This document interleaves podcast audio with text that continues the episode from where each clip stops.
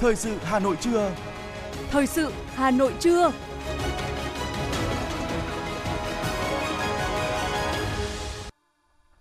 Thanh Hiền và Quang Huy kính chào quý vị và các bạn. Bây giờ là chương trình thời sự của Đài Phát thanh và Truyền hình Hà Nội. Chương trình trưa nay thứ bảy ngày mùng 3 tháng 12 có những nội dung chính sau đây.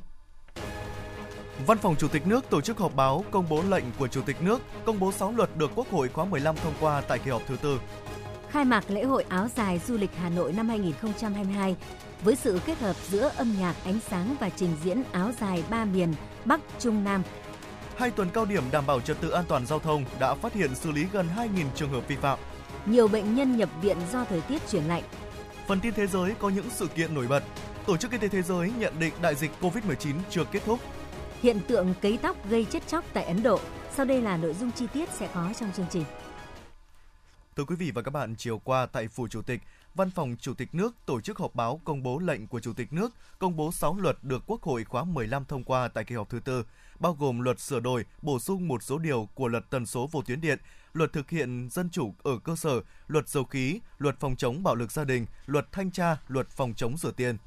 Đáng chú ý, luật phòng chống rửa tiền năm 2022 gồm 4 chương 66 điều có hiệu lực thi hành kể từ ngày 1 tháng 3 năm 2023, trong đó về trách nhiệm xây dựng quy định nội bộ và báo cáo, cung cấp, lưu trữ thông tin, hồ sơ về phòng chống rửa tiền, luật làm rõ hơn yêu cầu về nội bộ của các đối tượng báo cáo, giảm bớt yêu cầu về quy định nội bộ cho đối tượng báo cáo là cá nhân, doanh nghiệp siêu nhỏ.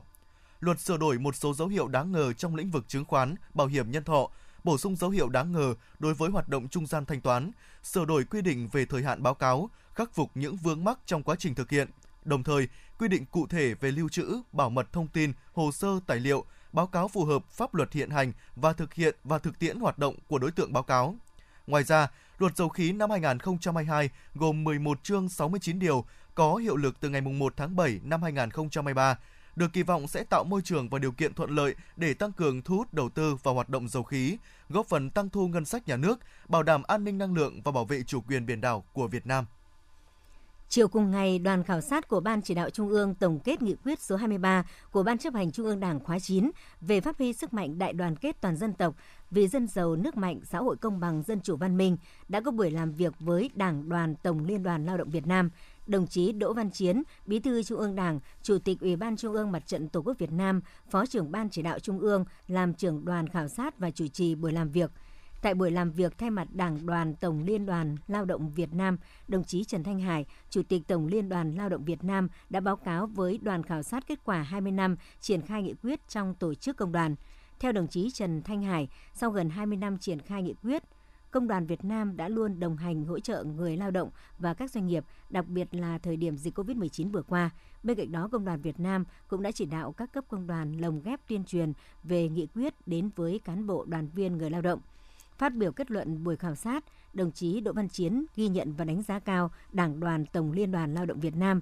đã chỉ đạo hệ thống công đoàn các cấp tổng kết nghị quyết số 23 theo đúng hướng dẫn và yêu cầu, đồng thời cũng đề nghị Tổng Liên đoàn Lao động Việt Nam cần tăng cường tuyên truyền về tinh thần yêu nước thương nòi và truyền thống tốt đẹp của công đoàn Việt Nam, cần tăng cường giám sát, phản biện xã hội của tổ chức công đoàn, quan tâm đến các chính sách, tăng cường đào tạo bồi dưỡng nâng cao trình độ, kỹ năng nghề nghiệp, có chính sách hỗ trợ về thu nhập và tiền lương cho công nhân, người lao động.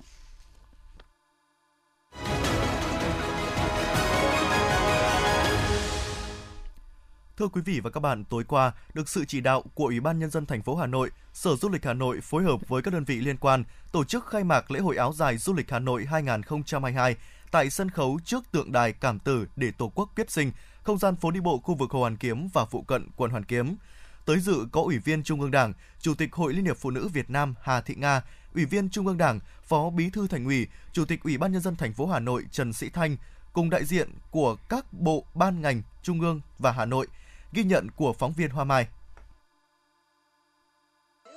Lễ hội áo dài du lịch Hà Nội năm 2022 là sự kết hợp giữa âm nhạc, ánh sáng, trình diễn áo dài ba miền Bắc Trung Nam của Hà Nội, Huế, Thành phố Hồ Chí Minh. Phần trình diễn áo dài của các doanh nghiệp du lịch, hàng không, khách sạn là điểm nhấn nổi bật của chương trình. Lễ hội áo dài du lịch Hà Nội nhằm truyền tải thông điệp du lịch Việt Nam nói chung và du lịch Hà Nội nói riêng, đưa hình ảnh chiếc áo dài từ đại sứ văn hóa dần trở thành đại sứ du lịch sản phẩm du lịch đặc trưng của Hà Nội, Việt Nam. Lễ hội du lịch áo dài năm nay có 50 gian hàng với đa dạng màu sắc, tượng trưng cho màu sắc của những chiếc áo dài dân tộc được sắp đặt trên trục đường Đinh Tiên Hoàng, từ hàng bài đến tượng đài Cảm Tử. Đáng chú ý, chương trình biểu diễn nghệ thuật và đồng diễn áo dài của Hội Liên hiệp Phụ nữ thành phố Hà Nội có sự tham gia của 700 phụ nữ đến từ các khối, các tổ chức và gia đình với nhiều thế hệ sẽ là hoạt động quy mô lớn ấn tượng trong sự kiện.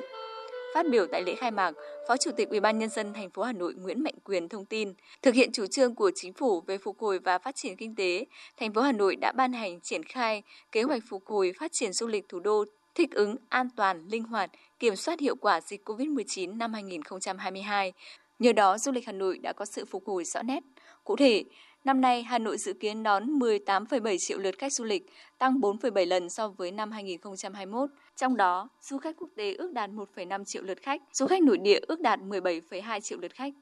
Tổng thu từ du khách ước đạt trên 60.000 tỷ đồng, tăng 5,3 lần so với năm 2021. Phó Chủ tịch Ủy ban nhân dân thành phố Nguyễn Mạnh Quyền khẳng định, lễ hội áo dài du lịch Hà Nội sẽ là cú hích cho du lịch Hà Nội dịp cuối năm. Lễ hội áo dài du lịch năm 2022 được đầu tư tổ chức công phu với nhiều hoạt động quy mô lớn và đa dạng đối tượng tham gia nhằm mục tiêu một kích cầu du lịch của Hà Nội thu hút đông đảo du khách trong nước và quốc tế đến với Hà Nội nói riêng và cả nước nói chung sau hơn 2 năm ảnh hưởng bởi đại dịch Covid-19. Hai, thúc đẩy các ngành, lĩnh vực khác nhau phục hồi và phát triển. Thứ ba, bảo tồn và phát triển các giá trị văn hóa truyền thống của dân tộc, khai thác tôn vinh tà áo dài truyền thống của dân tộc Việt Nam, là nguồn cảm hứng, sáng tạo, là sản phẩm của các loại hình du lịch độc đáo và hiệu quả. Lễ hội áo dài du lịch năm 2022 là sự kiện du lịch khép lại năm 2022 với rất nhiều nỗ lực trong việc phục hồi hoạt động du lịch và mở cửa tươi sáng và nhiều triển vọng phát triển mạnh mẽ hơn nữa cho ngành du lịch nói riêng cũng như toàn bộ nền kinh tế nói chung trong năm mới 2023 sắp tới.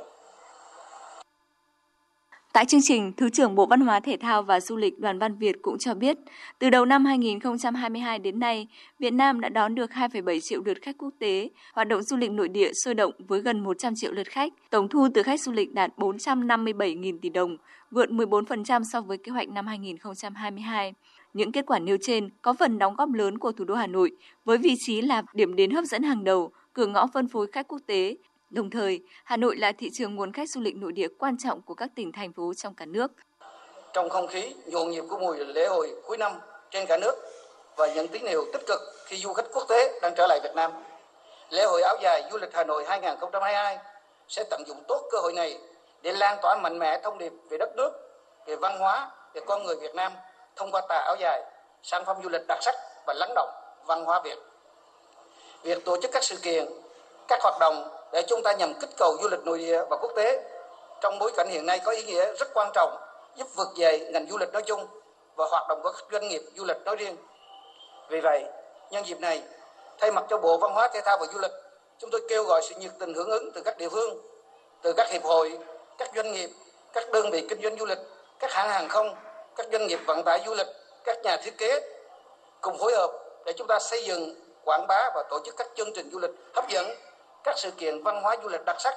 tạo đà cho một mùa du lịch lễ hội hấp dẫn, góp phần phục hồi phát triển mạnh mẽ du lịch Việt Nam. Lễ hội áo dài du lịch Hà Nội năm 2022 diễn ra đúng vào mùa cao điểm đón khách của Hà Nội, được xem là cơ hội vàng để thu hút khách quốc tế đến với Hà Nội nhiều hơn, cũng là dịp tốt để quảng bá hình ảnh du lịch thành phố,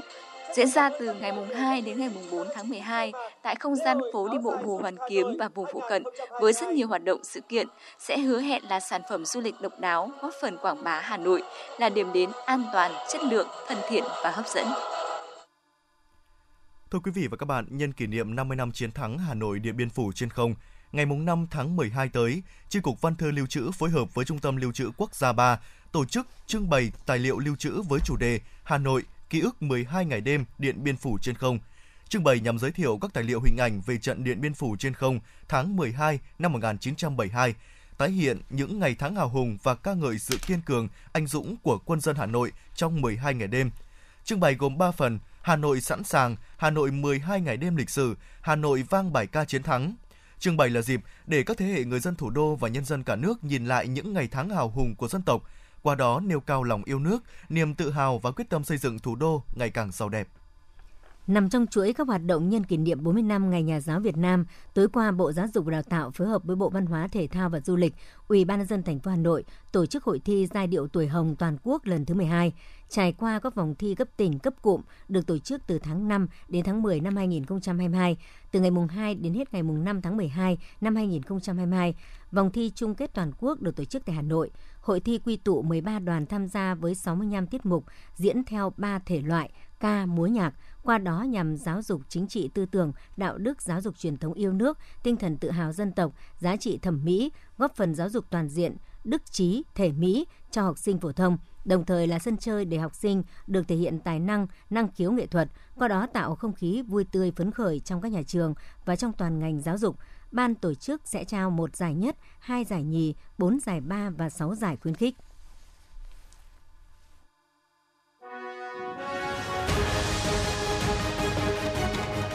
Thời sự Hà Nội, nhanh, chính xác, tương tác cao.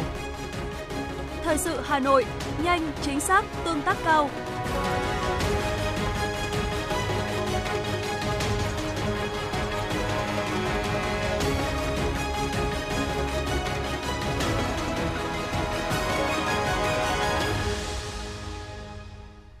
Chương trình xin được tiếp tục với những thông tin kinh tế. Thưa quý vị, 11 tháng của năm nay, tổng kim ngạch xuất nhập khẩu hàng hóa ước đạt 673,82 tỷ đô la Mỹ, tăng 11,8% so với cùng kỳ năm trước. Đặc biệt, kết quả này đã vượt cả năm ngoái. Theo Bộ Công Thương, đây là số liệu khả quan trong bối cảnh các thị trường xuất khẩu lớn của Việt Nam đang có tín hiệu chậm, chững đơn hàng trong quý 4. Đáng chú ý có tới 35 mặt hàng đạt kim ngạch xuất khẩu trên 1 tỷ đô la Mỹ, chiếm tới hơn 70% tổng kim ngạch xuất khẩu, trong đó 8 mặt hàng chủ lực xuất khẩu trên 10 tỷ đô la Mỹ. Với kết quả trên, tính chung 11 tháng năm nay, cán cân thương mại hàng hóa ước tính xuất siêu 10,6 tỷ đô la Mỹ.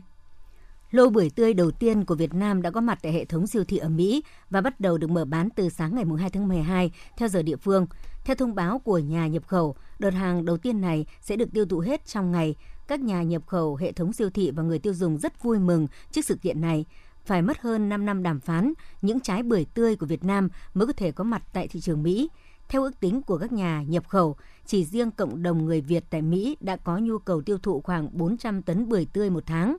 Do vận chuyển bằng máy bay, giá bưởi của Việt Nam hiện cao gấp 3 lần bưởi từ Florida. Nếu tìm được phương thức phù hợp, giá sẽ giảm. Như vậy, trái bưởi của Việt Nam sẽ có cơ hội cạnh tranh tại thị trường Mỹ. Ngày 2 tháng 12 đã diễn ra chương trình tọa đàm chung tay chống hàng lậu hàng giả, bảo vệ thương hiệu doanh nghiệp, quyền lợi người tiêu dùng – qua đó một lần nữa nêu lên thực trạng hàng lậu, hàng giả nhức nhối, đòi hỏi những biện pháp mạnh tay để phòng ngừa và ngăn chặn. Từ đầu năm đến nay, trong lĩnh vực hải quan, lực lượng chức năng đã phát hiện bắt giữ 13.720 vụ vi phạm, trị giá hàng hóa vi phạm là 4.790 tỷ đồng, thu ngân sách gần 267 tỷ đồng. Mặc dù số vụ việc vi phạm đã bị ngăn chặn, xử lý kịp thời, nhưng vấn nạn này vẫn ngày càng nhức nhối, thủ đoạn lừa đảo tinh vi, thiệt hại cuối cùng vẫn là người tiêu dùng. Trong khi đó, công cụ pháp luật bảo vệ người tiêu dùng đã có nhưng chưa đồng bộ. Dự báo những tháng cuối năm, tình hình buôn lậu, gian lận thương mại và hàng giả trên địa bàn cả nước vẫn sẽ rất phức tạp, khó lường. Để chủ động nắm bắt, kiểm soát tình hình, phát hiện và kịp thời đấu tranh, ngăn chặn các hành vi vi phạm, lực lượng chức năng sẽ tiếp tục phối hợp liên ngành, tổ chức kiểm tra thường xuyên và đột xuất, tập trung vào những nhóm hàng có nhu cầu tiêu dùng cao, đồng thời xây dựng phương án tăng cường phương tiện, lực lượng, nắm chắc tình hình để chủ động đấu tranh. Thưa quý vị các bạn, thị trường đang ghi nhận cuộc chạy đua nhỏ lẻ của một số ngân hàng về lãi suất huy động dẫn tới sự lo lắng về việc tăng lãi suất cho vay. Thế nhưng đi ngược lại xu hướng thì lại có ngân hàng công bố giảm lãi suất cho vay. Điều đáng ghi nhận ở đây là khách hàng sẽ tự động được giảm chứ không cần đề xuất kiến nghị. Tuy nhiên, điều này không được áp dụng với các lĩnh vực như bất động sản, chứng khoán, phản ánh của phóng viên thời sự hơn 175.000 khách hàng đang vay vốn tại ngân hàng Vietcombank sẽ được giảm tới 1% lãi suất cho vay 2 tháng cuối năm. Đây là đợt giảm lãi suất với quy mô dư nợ lớn nhất của ngân hàng nhằm chia sẻ khó khăn cùng người vay vốn. Khách hàng đủ điều kiện sẽ tự động được giảm lãi suất mà không cần làm bất cứ thủ tục nào. Đây cũng là thông tin mà ông Nguyễn Việt Cường, Phó Tổng Giám đốc Ngân hàng Vietcombank cung cấp. Vào cái mức giảm này sẽ có tác động đến khoảng 175.000 khách hàng với quy mô dư nợ khoảng 500 ngàn tỷ và chiếm một khoảng một nửa của danh mục tín dụng của chúng tôi. Mới các cái đối tượng khách hàng mà nằm trong chính sách ưu đãi lãi suất thì các khách hàng sẽ không phải làm gì và Vietcombank sẽ chủ động làm toàn bộ để tiết giảm cái chi phí thời gian đi lại cho khách hàng. Nằm trong khối ngân hàng cổ phần, ngân hàng HD Bank cũng vừa công bố sẽ giảm lãi vay cho khoảng 43.000 khách hàng từ nay đến cuối năm, mức giảm 0,5 đến 3,5% một năm cho cá nhân và doanh nghiệp sản xuất kinh doanh thuộc các lĩnh vực ưu tiên như xuất nhập khẩu, nông nghiệp, chế biến chế tạo. Ước tính số lãi giảm khoảng 120 tỷ đồng. Ông Trần Hoài Phương, giám đốc khối khách hàng doanh nghiệp ngân hàng HD Bank cho biết. Như vậy thì chúng tôi rất là mong là đem lại được những cái cú hích rất là cụ thể. Đương nhiên sẽ nó không sẽ nó không thể là những cái cú hích rất rất là lớn nhưng mà nó sẽ có một cái uh, sức mạnh tinh thần cho các doanh nghiệp thấy rằng là ngân hàng cùng đồng hành với mình và bên cạnh đó nó chỉ là những cái con số nhưng mà cái bên đó chúng tôi sẽ phải gặp khách hàng nhiều hơn hiểu và và đưa ra những cái giải pháp uh, cho vay thích ứng với cái tình hình mới. Thực tế, báo cáo của công ty chứng khoán SSI cũng nhận định đà tăng của lãi suất cho vay nhìn chung đã chậm hơn so với lãi suất huy động nhằm thực hiện chủ trương của Quốc hội, Chính phủ về triển khai các giải pháp thúc đẩy phục hồi và phát triển kinh tế. Ông Cấn Văn Lực, chuyên gia kinh tế, phân tích. Trong thời gian trước đây thì khi mà ngân hàng nhà nước thấy một số à, ngân hàng à, tăng lãi suất huy động ở cái mức à, tương đối nhanh và cao như vậy thì cũng đã có những cái động thái nhắc nhở những tổ chức tín dụng này đảm bảo mặt bằng lãi suất nó không bị đẩy lên để qua đó hỗ trợ cho cái câu chuyện là giữ ổn định mặt bằng lãi suất cho vay như là chỉ đạo của Thủ tướng ờ, Chính phủ. Để việc giảm lãi suất cho vay có thể lan tỏa tới nhiều ngân hàng khác trong thời gian tới không dễ dàng. Trong bối cảnh áp lực tăng lãi suất vẫn tiếp diễn trên thế giới, thế nhưng giữ ổn định mặt bằng lãi suất cho vay cũng là một trong những tiêu chí quan trọng để ngân hàng nhà nước xem xét cấp hạn mức tín dụng cho các ngân hàng thương mại trong năm sau.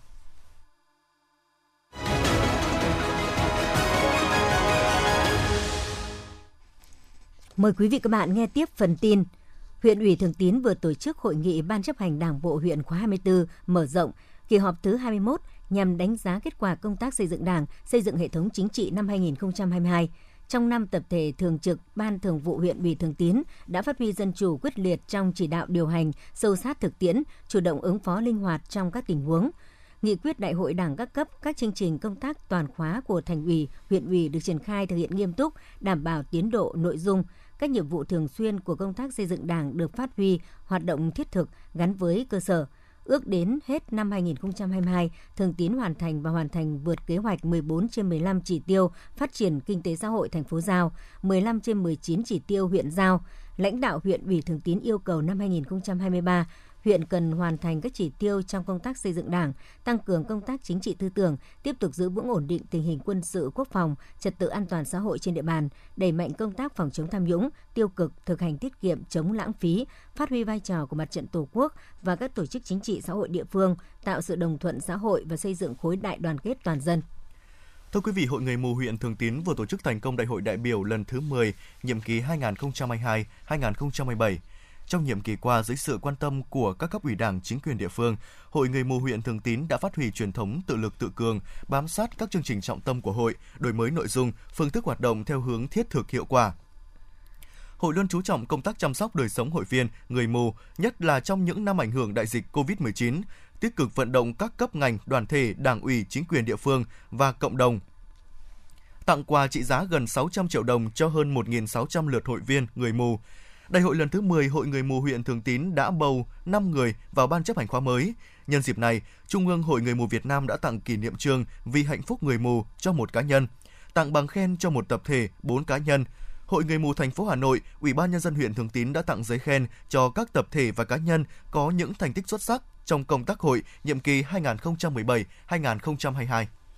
Năm nay đánh dấu kỷ niệm 30 năm Ngày Quốc tế Người Khuyết tật mùng 3 tháng 12 để thực hiện cam kết không để ai bị bỏ lại phía sau. Điều quan trọng là phải đảm bảo sự tham gia đầy đủ và bình đẳng của người khuyết tật trong mọi lĩnh vực của xã hội. Đây là một trong những thông điệp được đưa ra tại hội thảo vai trò và đóng góp của người khuyết tật trong các mục tiêu phát triển bền vững do UNDP tổ chức tại Hà Nội. Theo báo cáo quốc gia mới được trình lên Ủy ban về quyền của người khuyết tật của Liên Hợp Quốc, trong thập kỷ qua, Việt Nam đã nỗ lực cải thiện khả năng tiếp cận của người khuyết tật. Tuy nhiên vẫn còn nhiều thách thức với 17,8% người khuyết tật sống trong các hộ gia đình nghèo đa chiều. Nhiều trường học, đặc biệt là ở khu vực nông thôn, vẫn còn thiếu cơ sở vật chất và giáo viên được đào tạo chuyên biệt cho trẻ em có nhu cầu đặc biệt trong lớp học và nhiều công ty chưa được trang bị cơ sở vật chất và công nghệ để có thể tuyển dụng người khuyết tật. Các đại biểu tham dự hội thảo đánh giá cao sự tham gia tích cực, sự kiên cường và những đóng góp quan trọng của cộng đồng người khuyết tật trong sự nghiệp phát triển đất nước và trên toàn cầu. Hội thảo sẽ đóng góp thúc đẩy các hành động hợp tác của các bên liên quan hướng tới một xã hội hòa nhập hơn, dễ tiếp cận hơn và không phân biệt đối xử cho người khuyết tật ở Việt Nam. Tại Hà Nội, Hội Liên hiệp Phụ nữ Việt Nam tổ chức tọa đàm trốn an toàn và khai mạc triển lãm chạy trốn, trốn an toàn để hưởng ứng tháng hành động về bình đẳng giới và phòng chống bạo lực trên cơ sở giới năm 2022. Theo kết quả điều tra quốc gia công bố năm 2020, 62,9% phụ nữ Việt Nam từng chịu ít nhất một hình thức bạo lực trong đời. Trong đó, cứ 3 phụ nữ thì có gần một người bị chồng bạo lực thể xác hoặc tình dục. Tuy nhiên, 90,4% phụ nữ bị chồng bạo lực không tìm kiếm sự giúp đỡ. Bên cạnh đó, cũng theo kết quả điều tra năm 2020, trên cả nước có 21,3% số trẻ bị xâm hại tình dục bởi chính người thân trong gia đình. Tại tọa đàm, các diễn giả đã trao đổi về thực trạng bạo lực trên cơ sở giới, mức độ phổ biến nghiêm trọng của các hình thức bạo lực, đồng thời chỉ ra những vấn đề cấp thiết cần quan tâm giải quyết hiện nay, cũng như sự vào cuộc của các bên liên quan. Trên cơ sở đó, đề xuất giải pháp phát huy vai trò của nam giới, gia đình, cộng đồng và các cơ quan tổ chức trong công tác phòng chống bạo lực trên cơ sở giới đối với phụ nữ trong thời gian tới. Đợt cao điểm tuần tra và xử lý vi phạm giao thông nhằm đảm bảo trật tự an toàn giao thông, trật tự xã hội dịp Tết đã được lực lượng cảnh sát giao thông trên toàn quốc triển khai được 2 tuần. Trong đợt cao điểm này, nhiều hành vi chống đối không hợp tác với lực lượng chức năng, nhiều lái xe đã cố tình bỏ chạy đều đã bị camera ghi hình. Lực lượng cảnh sát giao thông cũng đã xử phạt các lỗi vi phạm như chạy quá tốc độ, lấn làn, dừng đón trả khách không đúng nơi quy định và đặc biệt là lái xe sử dụng bia rượu và ma túy khi điều khiển phương tiện. Sau 2 tuần cao điểm đảm bảo trật tự an toàn giao thông dịp Tết, trên các tuyến cao tốc đã phát hiện và xử lý gần 2.000 trường hợp vi phạm, tước giấy phép lái xe 840 trường hợp, tạm giữ 60 ô tô. Trong đó có 7 trường hợp sử dụng ma túy và 36 trường hợp vi phạm nồng độ cồn. Thưa quý vị và các bạn, Hà Nội và các tỉnh miền Bắc đang bước vào đợt rét đậm đầu tiên của mùa đông năm nay. Thời tiết thay đổi là điều kiện thuận lợi để virus, vi khuẩn trung gian truyền bệnh, phát triển, gây bệnh và lây lan thành dịch. Những ngày này, khoa cấp cứu nội Bệnh viện Đa khoa Hà Đông Hà Nội phải cấp cứu từ 160 đến 170 bệnh nhân, chủ yếu về mặt bệnh về truyền nhiễm sốt xuất huyết, cúm B. Đặc biệt, mãn tính hen phế quản, phổi mãn tính gia tăng nhiều hơn so với trước đây, khoảng 50 bệnh nhân một ngày. Người cao tuổi, người có bệnh mãn tính và trẻ nhỏ là những đối tượng dễ bị nhiễm bệnh trong điều kiện thời tiết chuyển lạnh. Đặc biệt trẻ khi mắc bệnh dễ diễn biến nặng hơn người lớn. Khi thời tiết lạnh, bệnh viện đã chủ động kiểm tra hệ thống phòng bệnh, đảm bảo kín gió, dự trù đầy đủ trang thiết bị như quạt sưởi cho những buồng cấp cứu sơ sinh, thủ thuật bảo đảm công tác khám chữa bệnh tại các khoa, các phòng.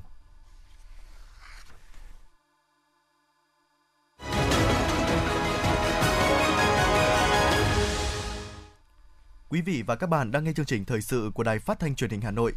Phần tin thế giới sẽ tiếp nối chương trình. Tổng Giám đốc Quỹ tiền tệ quốc tế cảnh báo ngày càng có nhiều nguy cơ tăng trưởng kinh tế toàn cầu trong năm 2023 dưới mức 2% như đã xảy ra trong thời đại dịch COVID-19 bùng phát và cuộc khủng hoảng tài chính toàn cầu năm 2009. Tổng Giám đốc IMF cho biết nguy cơ kinh tế toàn cầu tăng trưởng chậm lại trong những năm 2023 dưới mức 2% là khoảng 25%. Tuy nhiên khi đánh giá các chỉ số gần đây, IMF quan ngại nguy cơ này có thể tăng.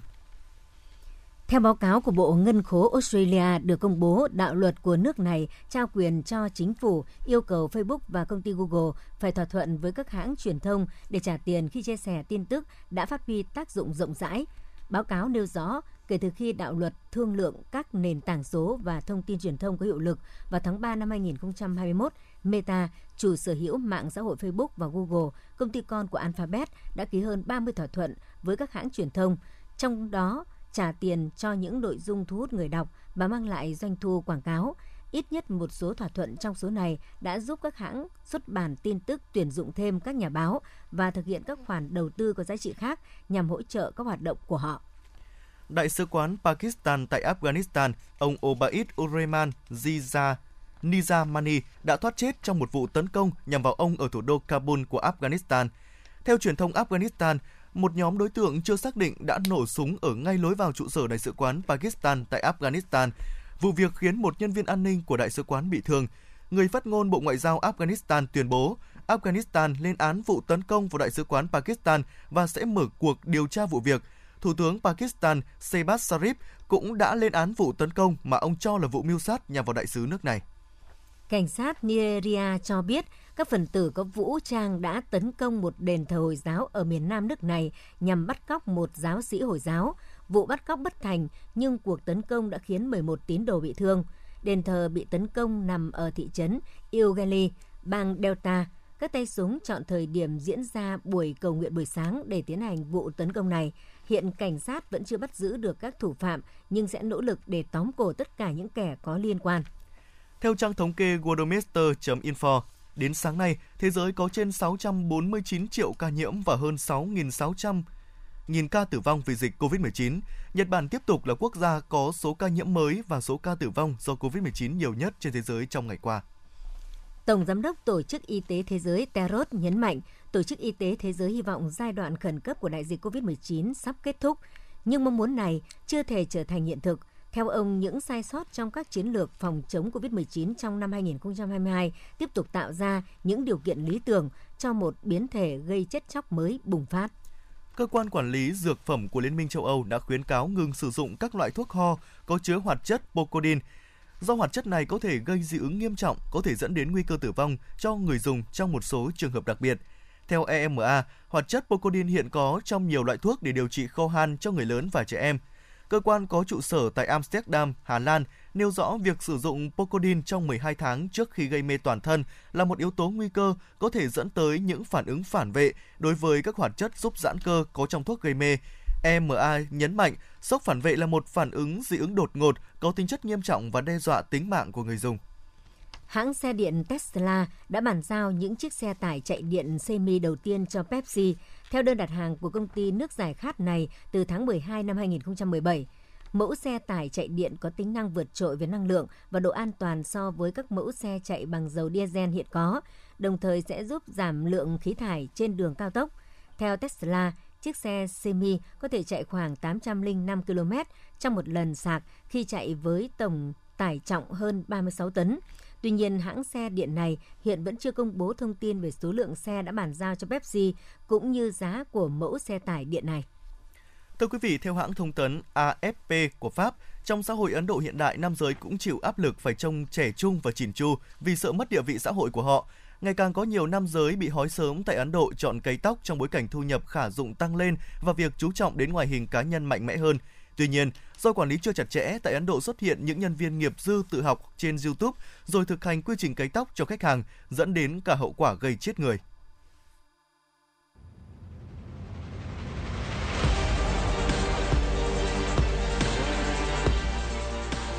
Bản tin thể thao Bản tin thể thao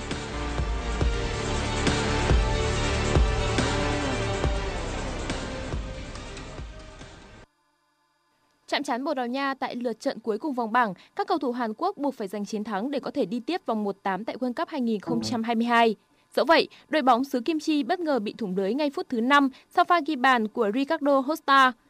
Phút 27, niềm vui đến với đại diện châu Á theo cách ít ai nghĩ tới. Từ quả đá phạt góc của Song Hu-min, bóng chạm người Ronaldo và Kim Jong-un có mặt đúng lúc để ghi bàn gỡ hòa. Tỷ số một đều được giữ cho đến hết hiệp 1.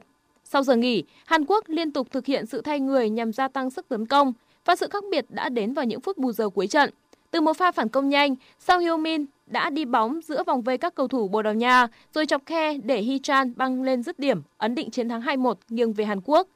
Kịch tính chưa dừng lại khi hiệu còi mãn cuộc của trọng tài người Argentina Facundo Telo vang lên, bởi trận cùng giờ giữa Uruguay và Ghana khi đó chưa kết thúc. Song Hyung Min phải kìm lại những giọt nước mắt để cùng đồng đội dõi theo trận đấu trên sân Anjano. Và khi Uruguay không thể ghi thêm bàn đến lúc mãn cuộc, cầu thủ Hàn Quốc mới vỡ hòa trong hạnh phúc. Cú lội ngược dòng ngoạn mục trước Bồ Đào Nha đã giúp Hàn Quốc giành vé bước tiếp bởi Uruguay dù thắng cách biệt Ghana 2-0 nhưng vẫn phải dừng bước tại World Cup. Đại diện Nam Mỹ có cùng 4 điểm nhưng xếp thứ 3 do kém Hàn Quốc về số bàn thắng ghi được. Dự báo thời tiết Đài khí tượng thủy văn khu vực đồng bằng Bắc Bộ dự báo hôm nay Hà Nội nhiều mây không mưa, hừng nắng về trưa và chiều, thời tiết rét, nhiệt độ thấp nhất khu vực phía Tây và phía Nam thành phố từ 12 đến 14 độ C, khu vực trung tâm và phía Bắc từ 13 đến 15 độ C. Trạng thái thời tiết nêu trên tại Hà Nội còn duy trì trong ngày mùng 4 tháng 12. Tuy nhiên do ảnh hưởng của không khí lạnh tăng cường nên từ đêm mùng 4 đến ngày mùng 5 tháng 12, Hà Nội mưa nhỏ vài nơi, gió đông bắc cấp 3, thời tiết rét. Khoảng từ ngày mùng 8 đến ngày mùng 9 tháng 12, bộ phận không khí lạnh ở phía Bắc tiếp tục tăng cường xuống nước ta, ảnh hưởng đến Hà Nội.